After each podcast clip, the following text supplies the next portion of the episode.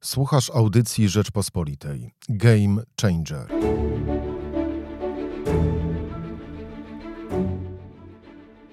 Czy Polski Ład jest politycznym przełomem dla Prawa i Sprawiedliwości?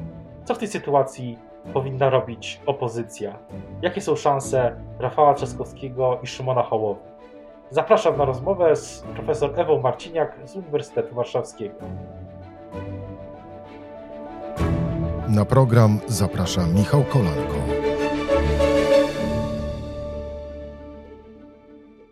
Dzień dobry, Michał Kolanko, podcast Game Changer.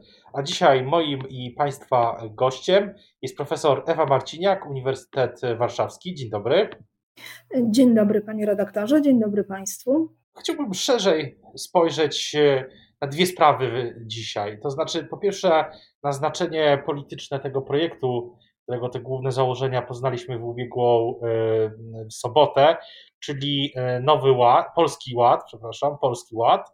A drugie, druga sprawa to kwestia e, no, sytuacji opozycji i prognoz dotyczących tego, co może z samą opozycją się wydarzyć mm, do następnych wyborów. Więc to są takie dwie, dwie główne sprawy. Chciałbym zacząć właśnie od Polskiego Ładu.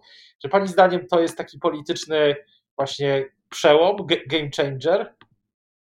Zdecydowanie, bo y, jakie są efekty kilkadziesiąt godzin po ogłoszeniu? Y, chyba można powiedzieć, że e, część Polski liczy, a część Polski się cieszy.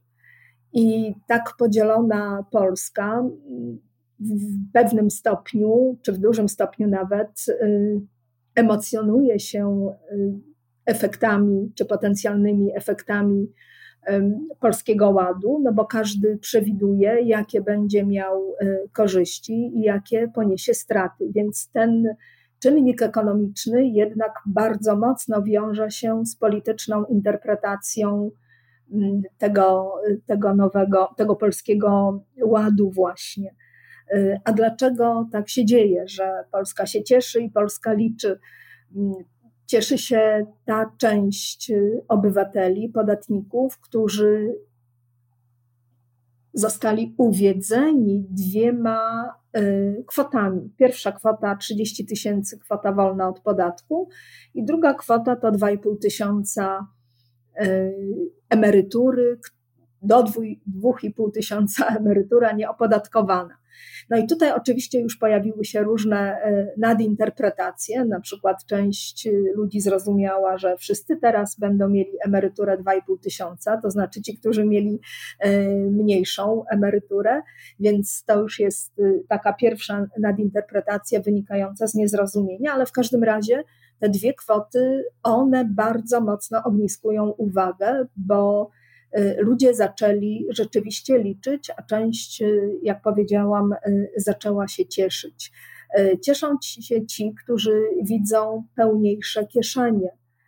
Przypomnijmy, że od wielu lat my głosujemy tak zwanym portfelem, czyli oprócz tego, że oczywiście działają silne emocje w każdych wyborach, ale również działa kalkulacja. Jedno z drugim mocno się łączy.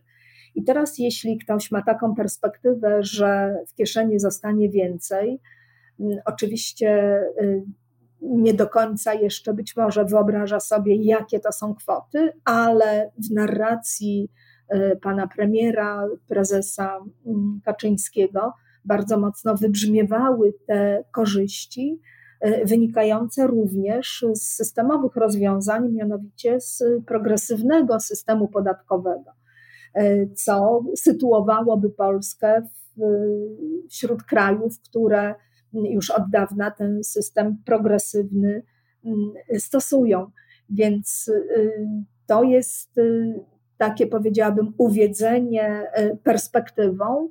E, I na jeden aspekt jeszcze chciałam zwrócić uwagę, że mm, ten sposób przedstawienia, ta dominująca narracja, patos, E, bardzo wiele obietnic odległych 2027-30 rok, e, więc bardzo odległe czasy. To wszystko przypomina energię konwencji wyborczej. I w tym sensie to jest jakiś przełomowy, e, przełomowy mm, etap w dynamice procesu politycznego, no bo można się domyślać, że na wszelki wypadek, bo oczywiście nikt nie wie, kiedy będą wybory, czy za rok, czy za dwa, ale na wszelki wypadek rozpoczyna się mobilizacja elektoratu Prawa i Sprawiedliwości i szerzej Zjednoczonej Prawicy. Z tego, co ja y, słyszałem, albo to, co mówią politycy PiS w kuluarach, to ten proces polityczny, tak mówiąc oględnie, ma, ma nastąpić w kilku etapach. E, pierwszym w ogóle w nawiasie jest to, że, że, że ta sobota to był pierwszy moment zniesienia części bardzo uciążliwych obostrzeń. To, to jest jedna rzecz. Druga, no to jest y, zaproponowanie nowych y, rzeczy, które zmienią życie nie wszystkich, bo to trzeba też podkreślić, że nie wszystkich y, Polaków. Niektórzy liczą i są niezadowoleni, natomiast na pewno wszyscy, tak jak pani profesor mówiła, rzeczywiście od kilku dni liczą co, i czekają na te ustawy. No to jest jeden etap, to jest właśnie E, przedstawienie propozycji. Drugi etap, e, jak politycy PiS to opisują, czyli e, będą mogli obiecać coś, obiecali już coś, będą teraz to realizować. Z tego, co pisaliśmy w Rzeczpospolitej, to jesienią te projekty ustaw trafią do Sejmu, a od przyszłego roku, czyli od 1 stycznia, będą już wejdą w życie. I później w trakcie wyborów, kiedykolwiek one by nie były, ja jednak obstawiam, że będą w terminie, w terminie, to politycy PiS będą mówić: e, obiecaliśmy, zrealizowaliśmy, jesteśmy e, znów e, wiarygodni. Ale pytanie, co może pójść, czy, czy to jest plan skazany na sukces w takim razie? No właśnie, jest tutaj kilka kluczowych elementów. Jeden z nich pan redaktor wymienił, mianowicie ustawy przyjmuje się dzisiaj, że to jest około 100 ustaw, które trzeba będzie przyjąć, i pytanie, jaką większość parlamentarną uzyska Prawo i Sprawiedliwość dla tych poszczególnych ustaw. Bo reaktywacja y, Zjednoczonej Prawicy, którą mieliśmy okazję oglądać y, wszyscy, mm, to jest reaktywacja symboliczna, Widać było, że e, ten dokument, który politycy podpisali, jest krótki, lakoniczny, zresztą został wkrótce po podpisaniu e, opublikowany, więc szczegółów tam nie ma, a ponieważ nie ma szczegółów, no to pojawiają się pułapki i moim zdaniem te pułapki będą przede wszystkim legislacyjne, związane z uzyskiwaniem większości parlamentarnej. Oczywiście to może oznaczać, że e, dla większości ustaw tak, tak, taka większość się znajdzie, tylko jest pytanie jaka, jaki będzie poziom y, egzotyki tej, y, tej y, większości. A i to wszystko zależy od tego, jak, jak będzie, w jakiej kondycji politycznej będzie opozycja jako całość. I to oczywiście temat, temat warty, warty rozmowy. Ale uważam, że, że sam proces legislacyjny może być y, pierwszą pułapką, która, na którą trafi mm, Prawo i Sprawiedliwość. Druga pułapka to jest y, no, taka swoista, nazwijmy to w cudzysłowie, racjonalizacja tych propozycji, bo dzisiaj y, ludzie się cieszą, widzą oczyma wyobraźni te pieniądze płynące do ich kieszeni, a wiemy, że nic nie emocjonuje tak jak pieniądze, nic nie daje pozytywnej perspektywy, tak jak pieniądze w bardzo wielu przypadkach. I moim zdaniem to urealnienie tych y, zysków może być rozczarowujące dla części wyborców, a wiemy, że trzeba y, pozyskać nie tylko y, twardy elektorat Prawa i Sprawiedliwości, ale jeszcze plus 10, tak żeby do tych 40% postarać się dobić, mówiąc y, kolokwialnie. I proszę zwrócić uwagę, o czym mówił y, pan premier. 18 milionów naszych obywateli zyska na naszym, naszych projektach. No, jeśli nawet połowa z tych 18, 6 milionów to ludzie, którzy by zagłosowali na Prawo i Sprawiedliwość, to jest to bardzo duży zysk. Jest to oczywiście y, grupa wyborców, o którą, o którą warto zabiegać. I teraz tej grupie wyborców około 5 milionów to jest ten twardy, y, twardy elektorat, a o ten milion nawet więcej, trzeba teraz walczyć. I pytanie, czy te wizyty, które są planowane, spotkania z wyborcami w Polsce, czy one podtrzymają ten entuzjazm, który pojawia się w części opinii publicznej, czy też właśnie urealnią. I to jest ta druga, drugi moment. Oprócz procesu legislacyjnego, oprócz szukania sojuszników w różnych e, miejscach e, sali parlamentarnej, to właśnie ten problem urealnienia. Czy pytanie, czy będzie podtrzymana ta energia entuzjazmu, czy też ludzie mm, będą przeglądać e, się bardziej wnikliwie i zatem urealniać, e, czy naprawdę e, zyskają i, i w jakim stopniu. To jest ta pułapka. No i jeszcze jest jedna. No, proszę zwrócić uwagę, panie redaktorze, na skład, skład mm, personalny mm, tego, tego przedsięwzięcia, tego politycznego eventu. Pani marszałek Elżbieta Witek. Pytanie, w jakiej roli wystąpiła i czy Oczywiście można się dzisiaj domyślić, że będzie twarzą tej polityki prospołecznej, mm, że będzie mm, niczym pani premier Beata Szydło wcześniej w y, obu kampaniach wyborczych y, będzie spotykała się z obywatelami, wykorzysta wszystkie swoje mm, polityczne i kobiece atuty, by przekonywać, y, przekonywać wyborców. Natomiast jest pytanie, co dalej, bo to jest tylko A.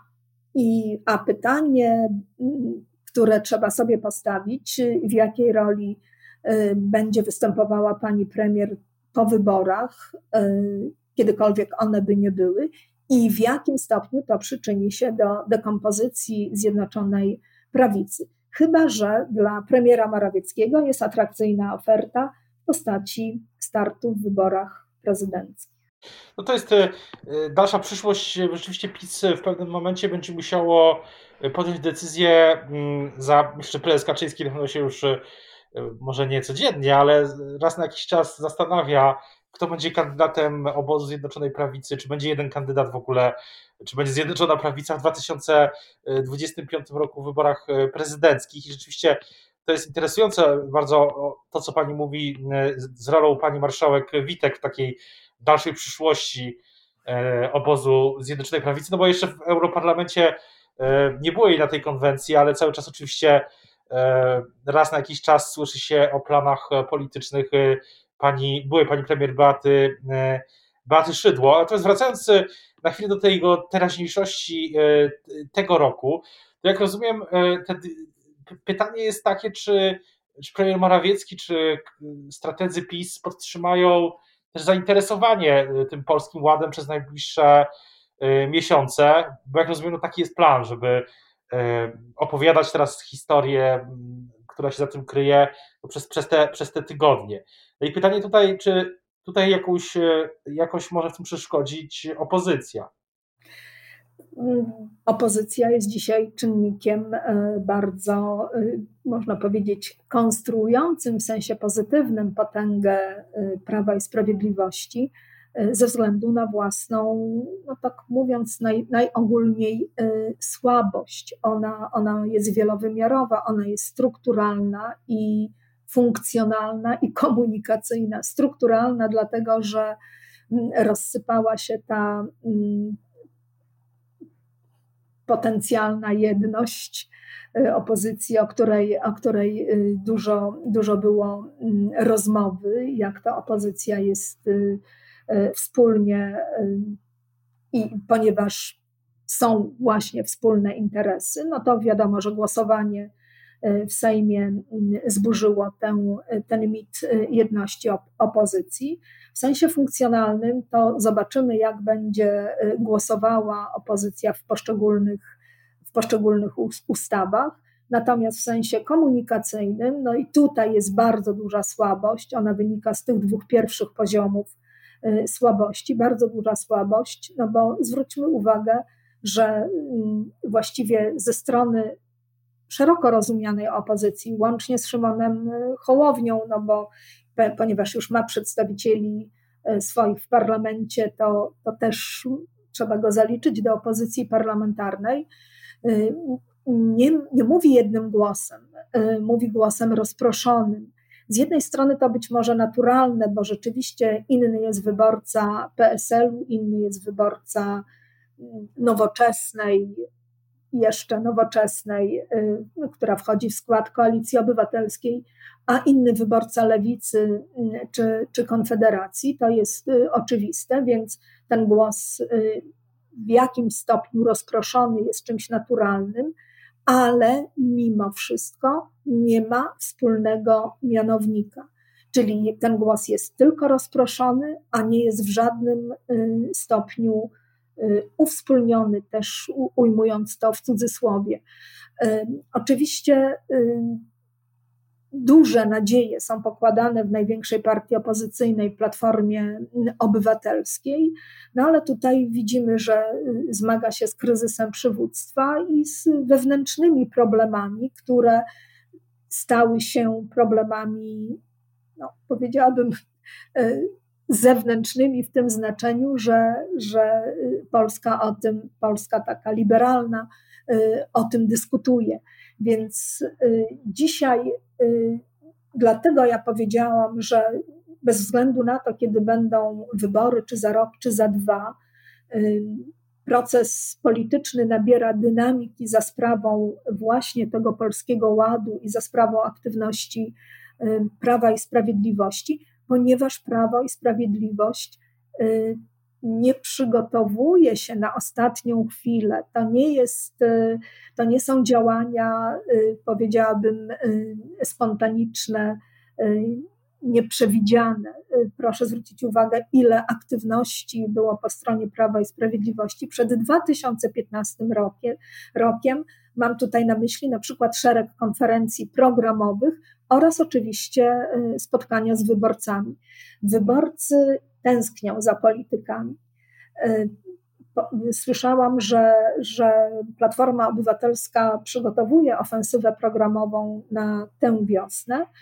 Y, nie wiem, czy to będzie coś więcej niż Campus Polska, być może tak, ale na czym ta ofensywa programowa mogłaby polegać? Właśnie na budowaniu bliskiej relacji między politykami, których wyborcy widzą na ekranie telewizora, i właśnie wyborcami. Prawo i Sprawiedliwość odkryło potęgę tej komunikacji e, interpersonalnej i, i znaczenie właśnie tych bezpośrednich relacji, i na tym, na tym wygrywa, bo pamiętajmy, że e, różne badania to pokazują, ale przede wszystkim amerykańskie, że to, co dzieje się między ludźmi, między politykiem i wyborcą w bezpośrednim kontakcie, ma to posługuje się badaniami dziesięciokrotnie większy, większą siłę oddziaływania niż to, co widzimy w mediach masowych.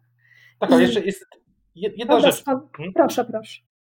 Chciałem tu wejść w słowo. Wydaje mi się, że jest jeszcze jedna sprawa, o której też warto zaznaczyć, że Prawo i Sprawiedliwość, jak pani profesor zwróciła uwagę, 2000, przed 2015 rokiem, 2014, miało też szereg pomysłów, które trafiły no pod, pod do rozmów zwykłych Polaków, zwłaszcza już bliżej, bliżej kampanii wyborczej, tak? Przy kuchennych stołach, jak to się mówi też takim e, amerykańskim języku polityki kitchen table issues.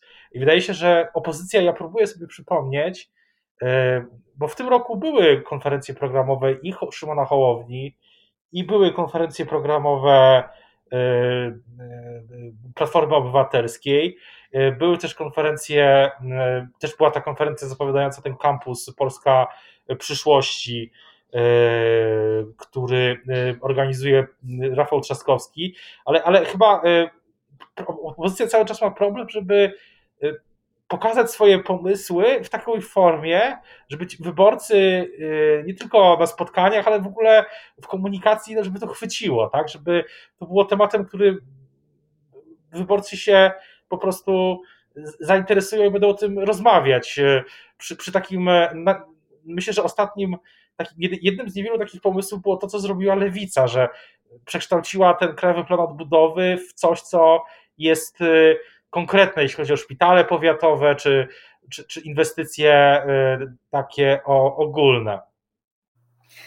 No właśnie, nie ma, nie ma tutaj jakiegoś wspólnego pomysłu na to, jak opozycja ma, ma funkcjonować. A pan redaktor powiedział o bardzo ważnej rzeczy, mianowicie, że ludzie odbierają politykę przez pryzmat doświadczeń życia codziennego, czyli jeśli jest, e, są dobre usługi publiczne, to polityka jest oceniana i politycy pozytywnie, natomiast y, również odbierają, y, również rozmawiają o polityce, te, te rozmowy przy stole są y, czymś kluczowym. I teraz, czy będą rozmawiać o platformie, czy będą rozmawiać o prawie i sprawiedliwości, bo doskonale sobie zdajemy sprawę, że niejednokrotnie jest tak, że nieważne co mówią, ale ważne, że mówią.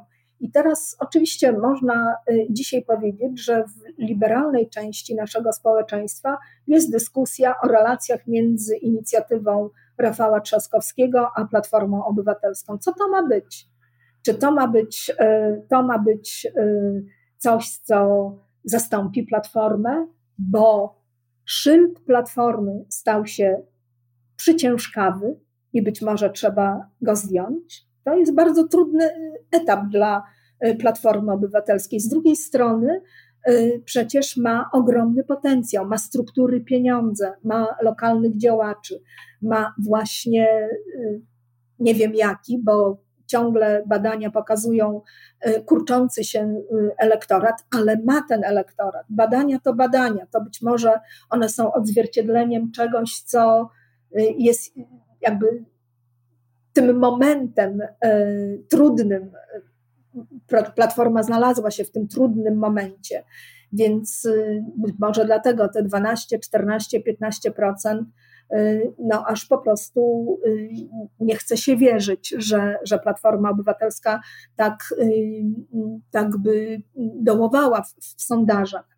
Więc ma ogromny potencjał, mało z tego korzysta, zwłaszcza na tym poziomie komunikacyjnym, a jeszcze wprowadza w pewien chaos poznawczy swoich wyborców, e, którzy analizują, jaka jest relacja między Platformą a Rafałem Trzaskowskim. A tutaj trzeba e, chyba dużej mobilizacji i ofensywy, nie tylko programowej, o której mówi Platforma, czyli ofensywa nie tylko w sensie komunikowanego programu, ale ofensywy w kontekście e, spotkań z wyborcami i komunikowania się z nimi, nawet w trybie diagnozy. To, co często y, y, Prawo i Sprawiedliwość mówi, my słuchamy Polaków, a Platforma nie umie słuchać, też umie, też może podjąć e, takie działania. Tylko problem polega na tym, że y, prawdopodobnie dzisiaj są bardziej zajęci politycy, zwłaszcza parlamentarzyści, rozwiązywaniem własnych napięć i tego, kogo, y, komu dać szansę, kogo, kogo ewentualnie wykluczyć z grona, z grona własnej partii. I, I to jest moim zdaniem podstawowy problem. Na koniec jeszcze jeden wątek e, tej rywalizacji między Szymonem Hołownią a e, Platformą Obywatelską w jej obecnym kształcie, bo politycy Platformy czasami w kuluarach mówią, że ta przewaga Hołowni e, stopnieje, kiedy ta wróci taka tradycyjna polityka. Ja myślę, że, że też jest, jest pytanie też o Szymona Hołownię, jak on się odniesie do tego polskiego ładu. I, i czy, czy to przez to odniesienie się też może być albo potwierdzić swoje, mm, swoje możliwości, też poparcie, albo rzeczywiście ta sytuacja w ramach tej rywalizacji może się zmienić. Więc też chciałbym zapytać właśnie o tą rywalizację. Czy rzeczywiście koniec pandemii zmieni tą sytuację? Szymon Hołownia jest y, bardzo mocny w mediach społecznościowych. Ja używam takiego określenia y, na jego przywództwo polityczne, mianowicie on realizuje przywództwo poprzez obecność. Obecność w mediach społecznościowych. Dzień po dniu, dzień po dniu ma komentarz, recenzję i propozycję.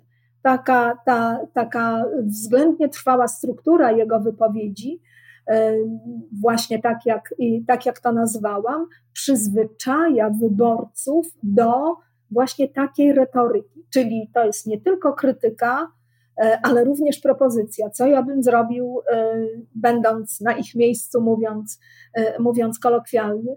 I taka systematyczna obecność daje w mediach społecznościowych ogromną przewagę y, Szymonowi Hołowi. Ale słusznie zauważa pan redaktor, że y, czasy y, mogą, to może być nowa normalność, czasy mogą się zmienić. Mam nadzieję, że, że się zmienią, i wówczas trzeba pracować nad czymś, nad czym przewagę ma Platforma Obywatelska, czyli na strukturach na strukturach w terenie. Oczywiście Szymon Hołownia je tworzy, ale tworzy je bez pieniędzy. Platforma Obywatelska dysponuje ogromnymi pieniędzmi i tutaj e, jest to jej e, bardzo duża przewaga, którą oczywiście może, ale nie wiadomo, e, nie wiadomo czy wykorzysta. Szymon Hołownia odniósł się do, do już w swoich wypowiedziach, w swoich komentarzach do Polskiego Ładu. Y, zachowując y, mniej więcej takie stanowisko jak y, spora część komentatorów, że mamy wsparcie jednak elektoratu typowego dla Prawa i Sprawiedliwości, a w mniejszym stopniu troskę o przedsiębiorców i przedsiębiorczość.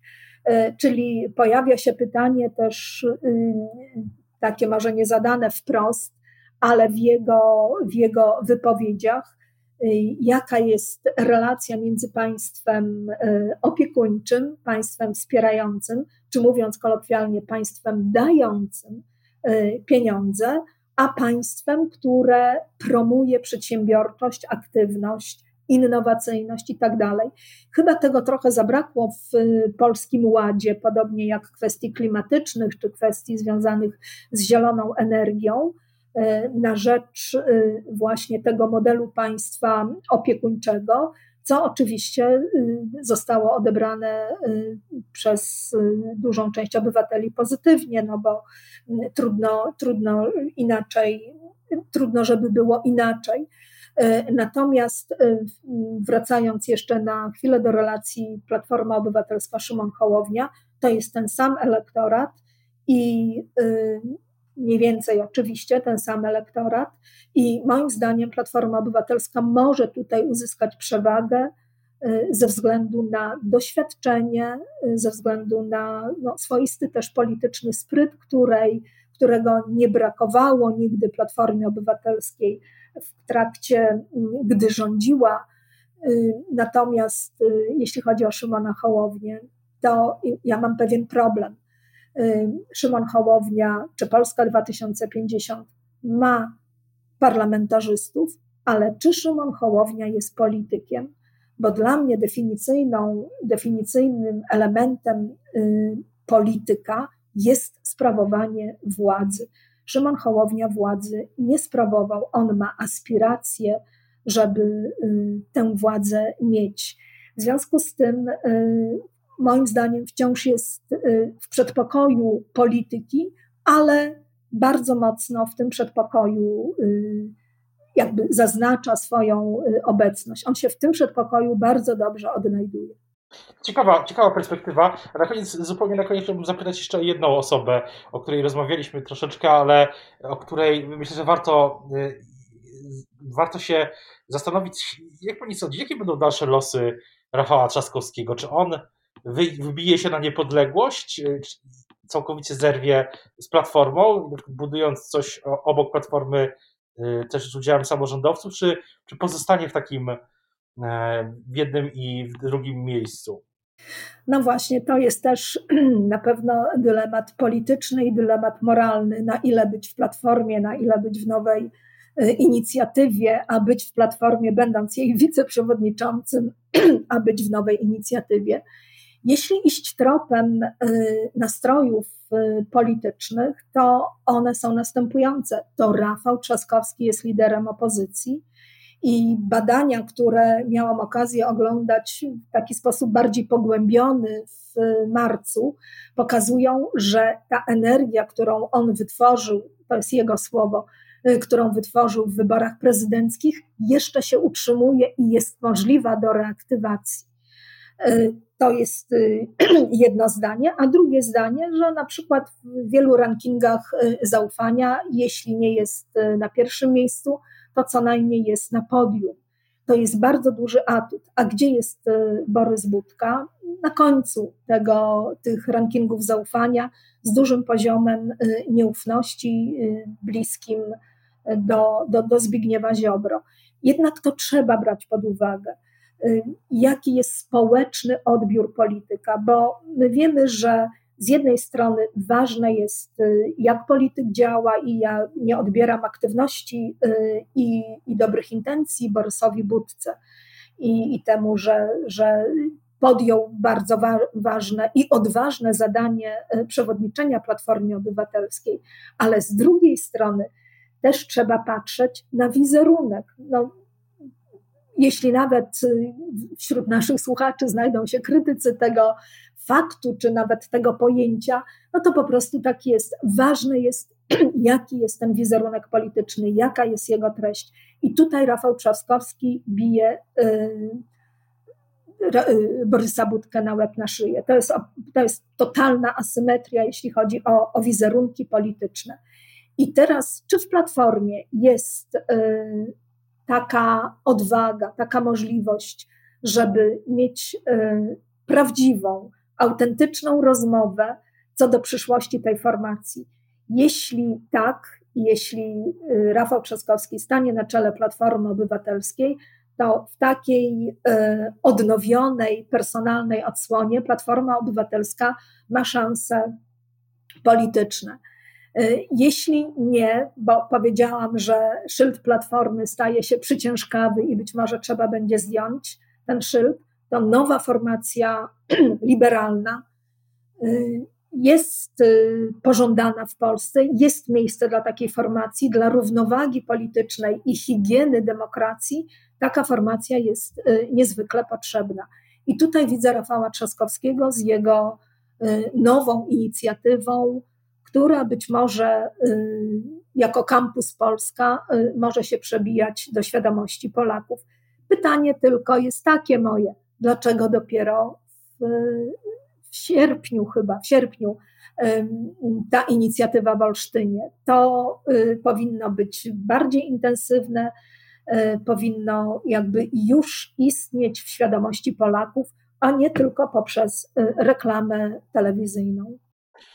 O tym myślę, będziemy jeszcze do tego będziemy do wracać. Z tego co pamiętam, to doradcy Rafała Trzaskowskiego mówili, że jeszcze jego ten projekt Wspólna Polska e, będzie jeszcze przedstawiał swoje pomysły wcześniej, więc będziemy na pewno to uważnie śledzić. Teraz bardzo już dziękuję za rozmowę Państwa i moim gościem dzisiaj w podcaście Game Changer była profesor Ewa Marciniak z Uniwersytetu Warszawskiego. Dziękuję bardzo za rozmowę.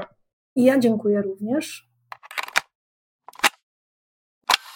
Słuchaj więcej na stronie podcasty.rp.pl. Szukaj Rzeczpospolita Audycje w serwisach streamingowych.